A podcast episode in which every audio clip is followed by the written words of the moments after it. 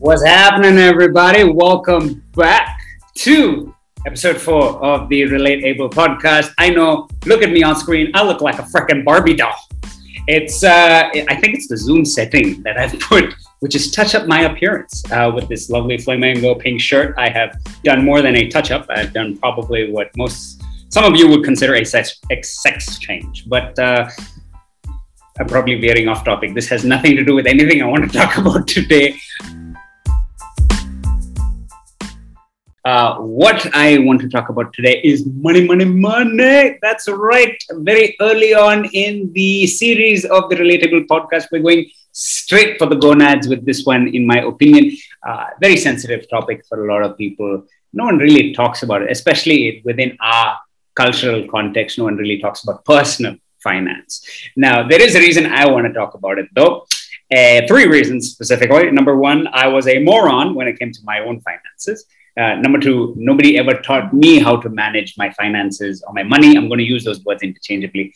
And so when I did learn how to do it, I was like, my gosh, why the heck did I not learn to do this sooner? Because I felt so much more relieved uh, and not just learn about it, but even act on it. So once I acted on it, I felt so much more relieved. I felt so much more empowered. And to be honest, when you actually first learn about the miracle of compound interest, you realize, God, I need some time on my side. And so the earlier you start, the better. And uh, reason number three, uh, uh, Sid, would you care to? Uh, I think it's because you're a moron, Abel. Exactly. You're getting the point and getting the point well, especially when we do this on the third take. Uh, oh, sorry, the second take because my internet conked out the first time. That's right. I'm not on my own today to talk about this topic. Obviously, we need an expert. And so I do have an expert who also happens to be a friend, who also happens to be a big hedge fund manager and a wealth expert. And so I'm going to introduce him in just a bit. Okay, maybe I'm overplaying the hedge fund part. I'm hedging him in by even just saying things like that. Uh, there are other reasons also why I want to talk about this. Um, you know, most people, one of those reasons are most people don't have a plan when it comes to their money uh, whether they're young or old. It doesn't depend on age. I have seen folks in their 60s and 70s just wonder where money is going to come from. And when you talk to them, you realize they never really had a plan for it back in the day uh, as they navigated life. And the tax season is another time we really get to see how poorly prepared people are.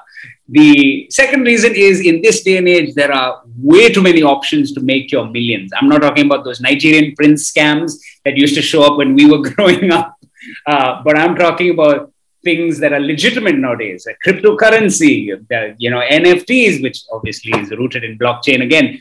I mean, there's just so many ways and means to make money and you know there is so much promise of millions and let me be honest if you have no foundation with regards to money basics, you have no business going near these things. And lots of people are messing with these things. So, uh, not that I'm against it, but I just, I, I think what we would really want to address is just the framework with which people approach their money management, their personal finance management. And uh, yeah, the, another reason is for the longest time, I was in a lot of these buckets. I wanted to make lots of money doing whatever was the fad of the season, whether it was making money through YouTube videos or uh, you know whatever was going to guarantee me like loads and loads of moolah. That's what I want. And so, if you find yourself relating to any one of these buckets, or if you find yourself relating to me in some way, then this is an episode for you. And obviously, with Sid's help here, whom I will introduce, what we're going to hopefully establish at the end of this conversation, which we might also have to split into three, four parts because, you know, he and I tend to go down different rabbit holes. And, um, but the hope is that at the end of how many of episodes this is, um, that you have a construct and you have a framework by which you can begin to develop your own, uh, what's the word? Uh, you can develop your own uh, philosophy around how money should be managed for yourself your own relationship with it, and uh, maybe you will also have a plan going forward. Uh, but first, I must introduce Siddharth Menon. Ladies and gentlemen, like I said earlier, this uh, young man is probably, uh, so we, we go to the same church. And so uh, he is everybody's go to guy when it comes to money management. I think it's probably because he's the only guy in church who does uh, financial wealth management. Uh, but with, with, you know, Sid, you can actually come on camera now. Uh, I want to see your face as I say these things. it, yeah, you know, I'm really hoping for a second guy to come along so that I can split the duties.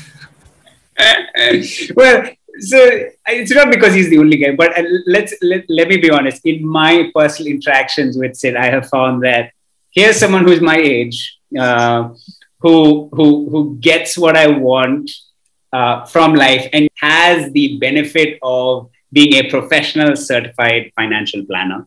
He also does work in the wealth management industry. Uh, you know, his clients, financial advisory and wealth management industry, if I'm being technical about it. He's worked there for the past six years. And so, uh, yeah, that's as much as you need to know uh, about trusting him. Uh, as you can tell, because I said so, he's an expert. Trust the man in Flamingo Pink. So, Sid, welcome to the Relatable Podcast, my friend. Thanks, Abel. Thanks for having me. Uh, and I think it's a great time to talk about money. it's not too early on, maybe in your series, but I mean, considering how things have been in the last uh, year or so, this is the perfect time honest, to talk we're, about. We're only in May, so we're at the start of the next fiscal year, and I and I understand that's not a word people use either. Fiscal, they use the word financial. financial year, yeah. But the professionals say fiscal, right? No, right. really. The government says fiscal. All of us. I don't, I don't know if I want to be associated with the government in this day and age, but anyway, uh, let's start at the very beginning. I think that's where we should begin. Just quick summaries of how we both viewed money growing up. Why I'll let you go first. Oh, that's always a tough question to answer. The one thing that I always think about is so my dad was in the army for 22 years before he retired, and the one thing that he always told me, even before I started working, when I was in school or college, asking me money, pillage loot no, he, he, he always started with the fact that he started with 750 rupees per month as his salary in 1979. So and wait, wait, wait. So like, since, since, since, since, let's let's talk in dollars as well because I feel like you know there are a few people from the US listening. Well, in today's terms, that would be ten dollars.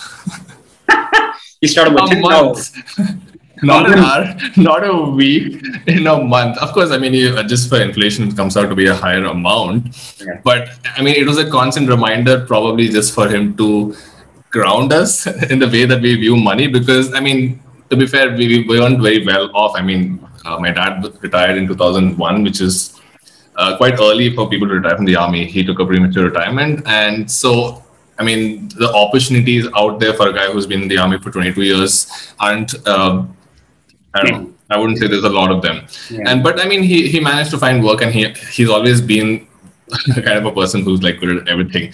So he managed to get you know a job, and he always he had managed his stock portfolio himself. I don't know how he did it and how he got into it, but just growing up, I mean, my view about money, I would say was, you know, I, I always looked around people, like my friends or, you know, people who weren't that close to me, but I always had people who were well off around me. Yeah. So yeah. it was this circle where I always, I mean, you don't really think about these things when you make friends with people, but you, then you end up finding out about it. And I'm like, oh wow! And then you see them have things or talk. I mean, you didn't grow up with 750 rupees a month too? You had more?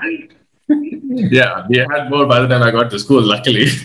Otherwise, no one would be funding my education. But it's it's funny because I mean, I mean, as, as, kids, you really don't know how to think about it. But all you can focus on is the fact that people around you, who I mean, essentially should be the same humans as you, have something more than you or something more valuable.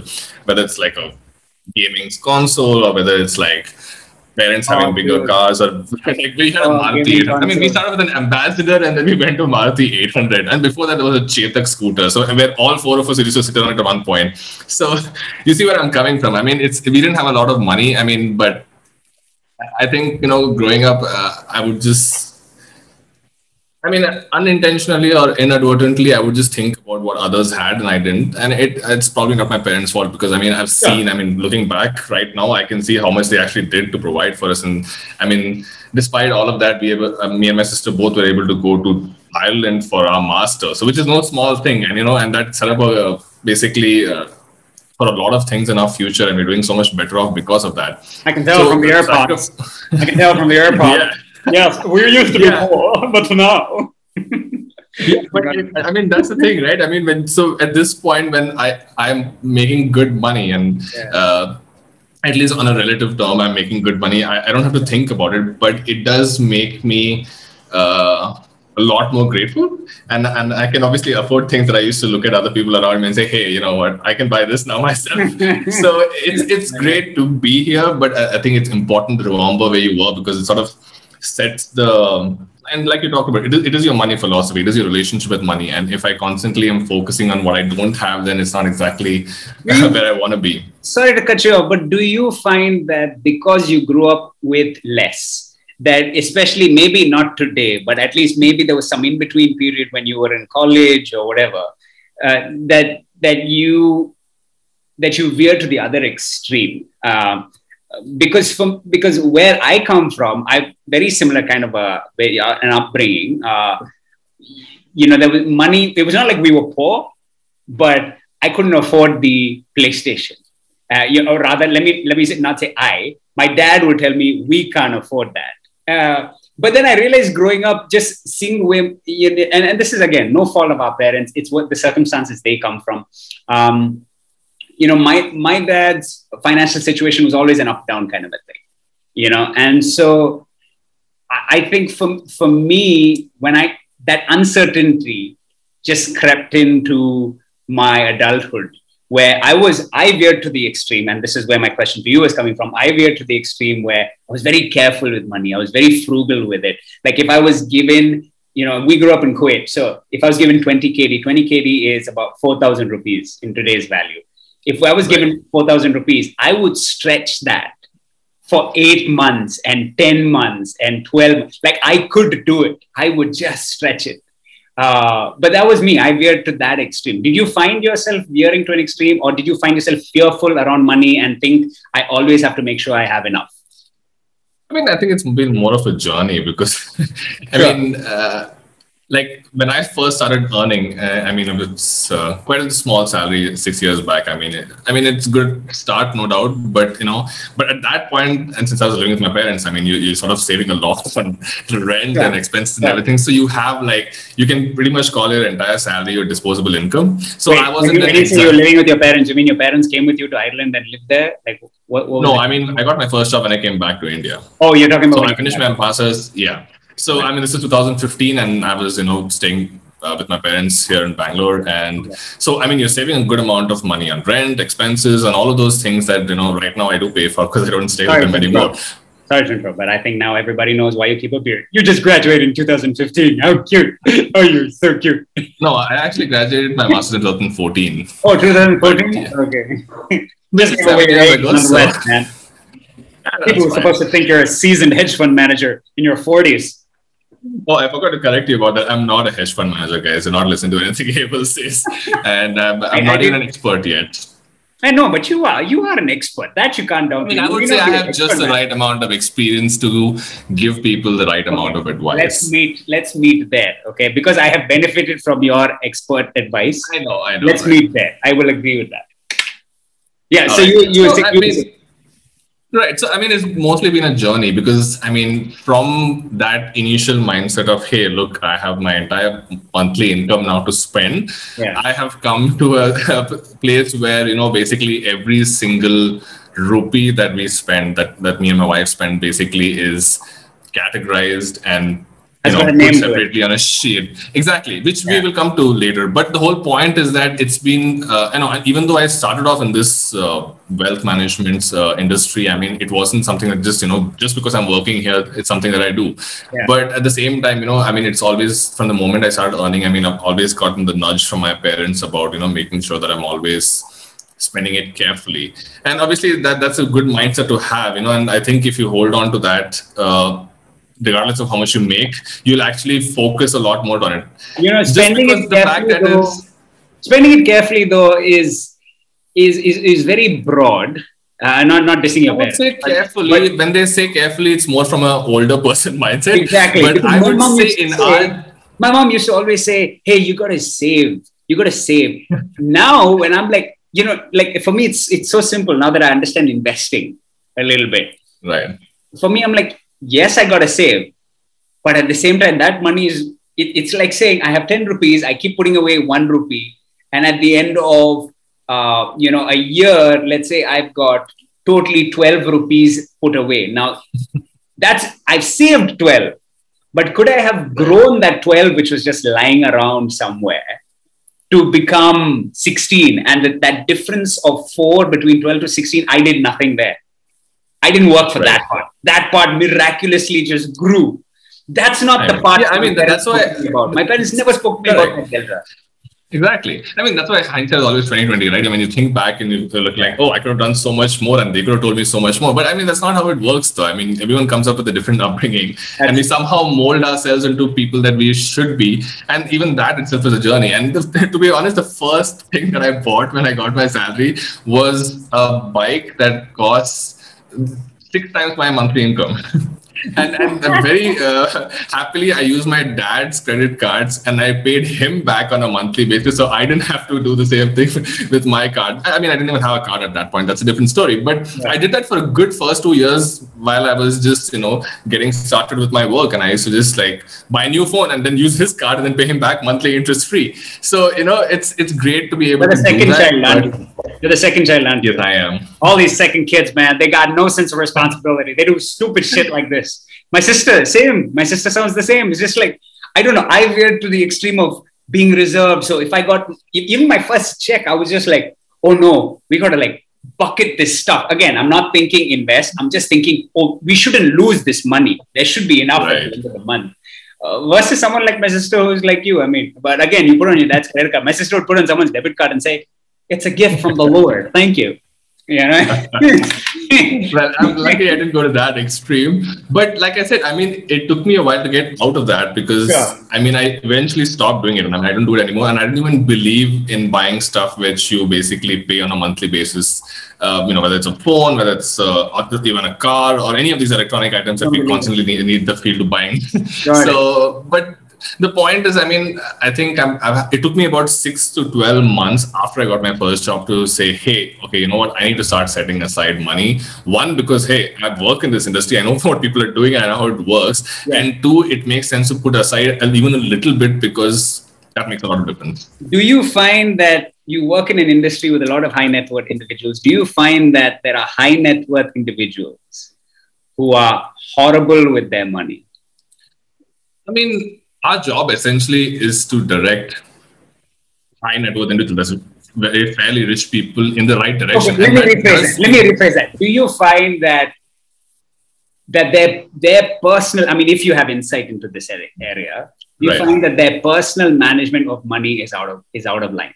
Because a lot of people think my salary, you know, the size of my salary dictates how wealthy I am, or how. So if mm-hmm. I earn a higher salary, I'm doing well but that's not. I mean, I would say that's a that's not true at all. Exactly. I mean, it's not how much you make; it's how much you actually have in uh, specific places. Yeah, yeah and, I mean, and, and, and, that's a key point. Obviously, we're gonna we're gonna jump into all this stuff in a bit. Right. But to answer your question directly, I mean, yes, we do have people. I mean, we do sometimes onboard clients who have had zero experience in when you say managing money, putting their money in the right places, which is saving in the right places. We've we've we've come from uh, we've started met clients or prospects who basically have money sitting in their account. And these are huge sums. I mean sitting in their bank account basically making nothing yeah. essentially losing value the longer you keep it there and we sort of you know open their eyes to what's available out there and sometimes that is a really tough job because with how the indian mentality is in general about um, safer havens uh, havens you know like yeah. gold or jewelry or fixed deposit or just keeping money in your bank account i mean to open up uh, people to these ideas is great because you know like you said a compound return, a compound return is the eighth wonder of the world because it takes a lot of time to realize how it works, but once you do, it's like magic. So I mean, but the point we're, is that we're gonna know, have to we're gonna have to come to this. Uh, we're gonna have to come to a place at some point in our conversation where we actually we've already dropped three terms. We've dropped compound interest. Uh, we've dropped stock portfolio. That's what I've been writing down. What did we drop? We dropped stock portfolio, and we dropped the concept of money losing value sitting around. Now, if someone's a newbie listening in on this conversation, they would have been like, oh, there's the word stock portfolio. I've heard that before. It sounds fancy. What the heck does it mean? You know, it's like, and so, and so that's my hope. Like, I mean, as we veer this conversation in that direction, that we would actually probably be able to unpack and demystify some of this stuff uh, for folks around us. Um, you've also kind of answered my second question, which was, you know, where that shift happened for you. Uh, and, and, and I think just in the interest of you know, my side of the coin of where I come from with regards to my money growing up, uh, like I said, very similar to yours, but there were these, there were many of these scenarios where I would, I, I still remember this is hilarious, but we'd be on these buses, these school buses, and my friends would be talking about how they how they went to these theme parks, right? And mm. I'd heard enough stories from other people about these theme parks. So if they turn to me and say, "Hey, well, have you ever been here?" I'd be like, "Yeah, yeah, I've been there." And then be like, "Which ride did you go on?" And I would actually quote that I, I've never been to these theme parks a day in my life, but because I've heard of other people talk about the rides, I'm like, "Yeah, I yeah. went on that fly simulator. I went on this," and they think I've gone.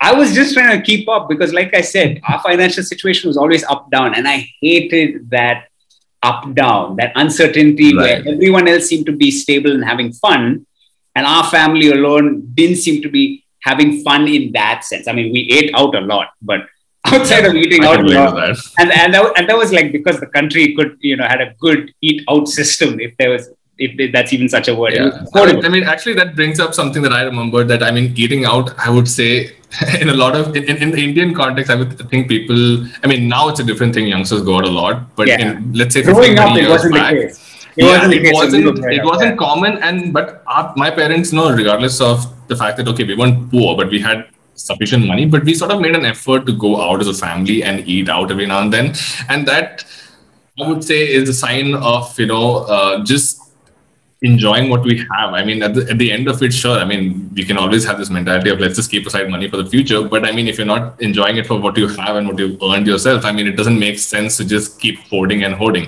I mean, there's Shut up, right man. That's not the advice kids nowadays need. Shut up. Don't tell them that. there's a right way of saving. And I mean, you know, when you say save, obviously you can go into investing. You can keep talk about being very uh, frugal, frugal, with money. But yeah. yes, exactly. But the point is, I think the way you think about it really uh, defines how you actually live your life with that money yeah. in the now bit. I think there is also, we're talking about this as money, but I think it also ties into a broader construct, a broader value system, where how do you define what success and comfort look like for you? Uh, you know, I, and, and I think, you know, for, for, again, when I when I compare it to the the picture I have of my upbringing, for me, sucks. It, it really came to this place where money became almost like bondage. You know, it, it, and I know bondage is an extremely strong word. So probably let's not use the word bondage. People are thinking all kinds of things now. Sex was bondage. Uh, that is true. It took a lot of years of therapy to get out of that one. But uh, if you talk about money, crutch. Crutch. That's a good word. I like that. So money was this crutch, right? Uh, and I think that was tied into money being the way I defined a successful, comfortable life. Contentment was defined by the amount of money I had. And that was well up to the age of 28 or maybe even 30. I'm 33 today. Um, so I, I, I don't want to give the wrong picture that, you know, I'm not disputing money's importance as even you and I talk about this. I'm not disputing that. And I'm not disputing what Sid just pointed out, which is you you do need to have that balance right it's not all about going frugal and or there's also a place for enjoying what god allows you to have and i and i know sid subscribes to the school of thought which is the money is not ours we have the ability to work we're blessed beyond from beyond uh, you know by the good lord to be able to have the health and the capability to work and earn but i think we are also called to be good uh, managers or good stewards of whatever is given to us. Um, and so, and I think if we can begin by reshaping the way we define what success looks like and how money correlates to that, I think maybe then we can work, re engineer that, and then go backwards to okay, so if we know that this is the picture we're working towards, a healthy picture we're right. working towards, then what are the things that need to fall in place for us to reach this healthy picture? So I think, do you have a healthy picture, Sid? That's probably the question. What's that healthy picture? I mean, I think at this point, it really depends on the size of the picture. I think, you know, for some people, that picture might be bigger. But if I'm being honest, I mean, I'm not really thinking beyond the next three to five years. And even when I started working here, I mean, I think a lot of times we tend to point towards how much we're earning uh, on a monthly or an annual basis and say, hey, this is my this is how I define my success or my worth. And and I think it can be really uh, tough to get away from that. But I, have I've never really, I mean, I think I can say I've been blessed enough, and sometimes it can sound arrogant that I'm not focusing on the money despite me making a good amount. But I would say that, you know, I've sort of tried to detach success from money just so that my focus when I just when I'm looking at my job, I mean, obviously we all have certain goals within our work, yeah. certain targets. And I think for me, it's always been about, you know, hey, I want to do better than I'm already doing. Yeah. And a lot of times when that ha- doesn't happen, sure, I think it might be linked directly to, and especially in my area of work it is linked to how much i you know how well i do is linked to how much i make. But and that's where it becomes tougher. But then i've always tried to intentionally focus on the fact that okay you know what? I don't care about that but i'd rather meet my goals and targets. And then let's see what's the fruit of that success. And obviously it's taken time because sure i mean i started off with a small salary six so years back but it's if, been a if i can venture take, take a stab at what you're saying what you're saying is essentially you don't necessarily have a picture but at the same time if your basic needs are met and you have some yeah. left over for uh, like let's say for, for a moment where you want to go on a holiday and you have the flexibility to do that that for you is is, is good right. i mean you're not looking for the bmw but you're looking for the you're looking for you're looking to not feel restricted Exactly. I mean, I think, and that again comes back to how you, I mean, how I felt probably when I was younger is like I felt restricted just, and obviously I didn't have the true picture of how what my parents are going through, what was the financial situation, but there was this feeling of restriction thing. I, I couldn't have what I saw around me. And I think uh, just to look at it in terms of saying, hey, you know, how comfortable you feel now is probably like you said. I mean, you can cover your basic expenses, you can cover a little bit beyond that, yeah. where you can enjoy some leisurely activities on a monthly basis Speaking of which, how's that new car working out for you? well, it's sitting in the garage. exactly, during, exactly, during the lockdown. Look at that. What a right. shit investment.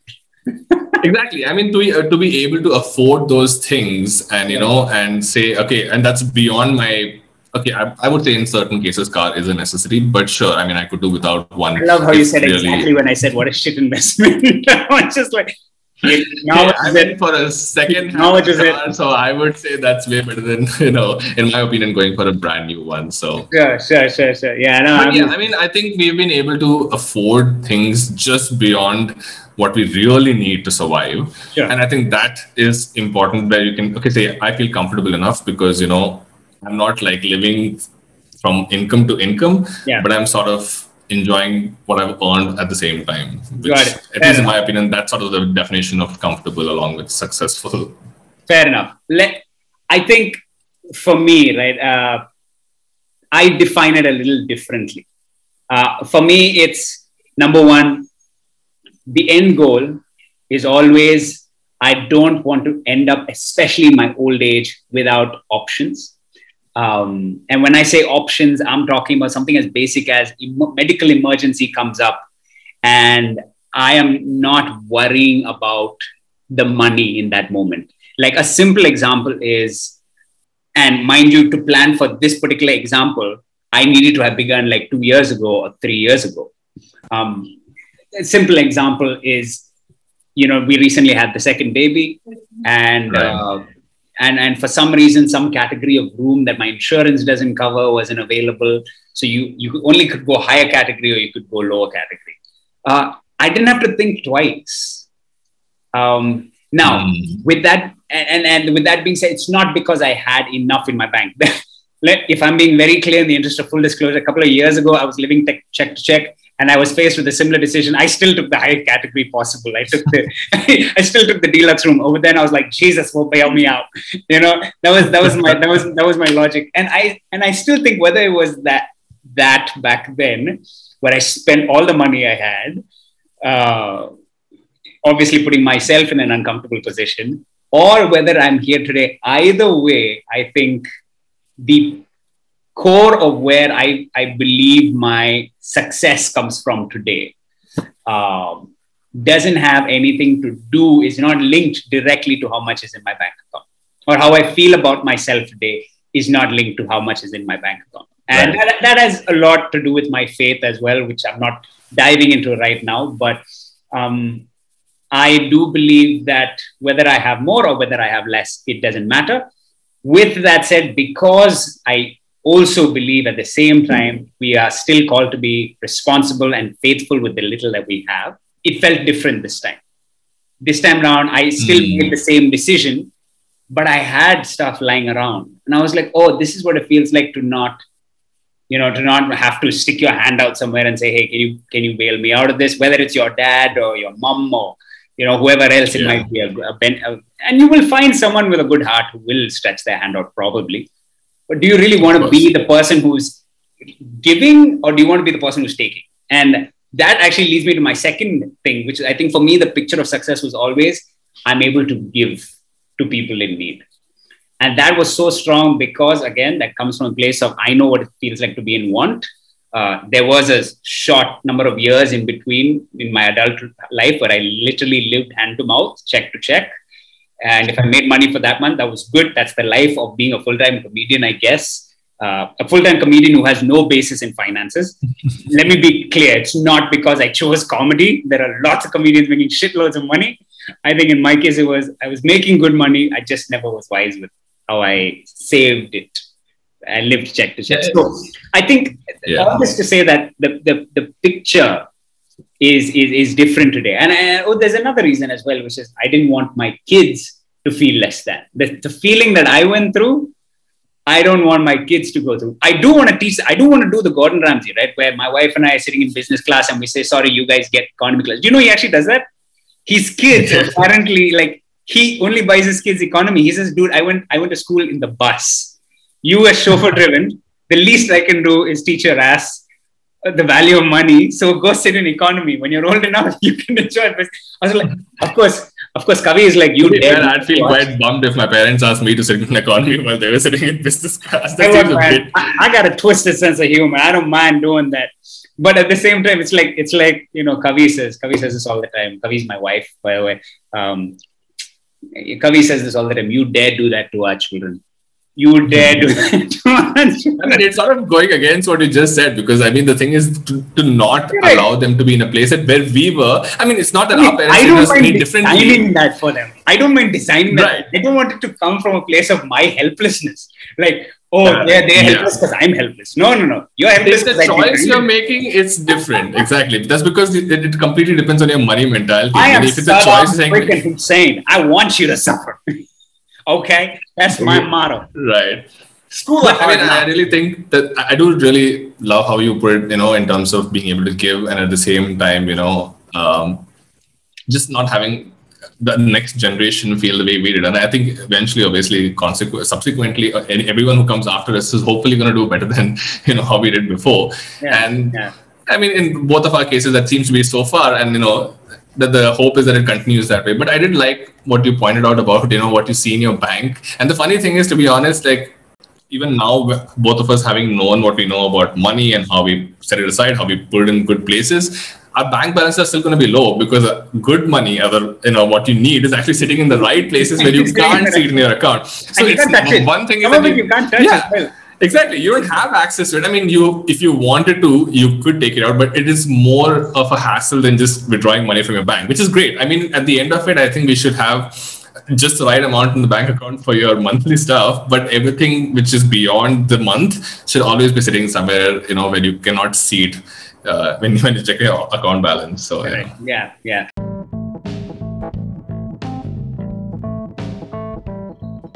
What's happening, folks? I hope you enjoyed part one of this conversation I had with Sid. It's a long conversation, so I've split it up into four parts. Uh, if you have any comments, do feel free to hit me up on social media at Abel Matthews Entertainment. I am available on Facebook, Instagram, and LinkedIn, of course, because hey, this is a professional conversation.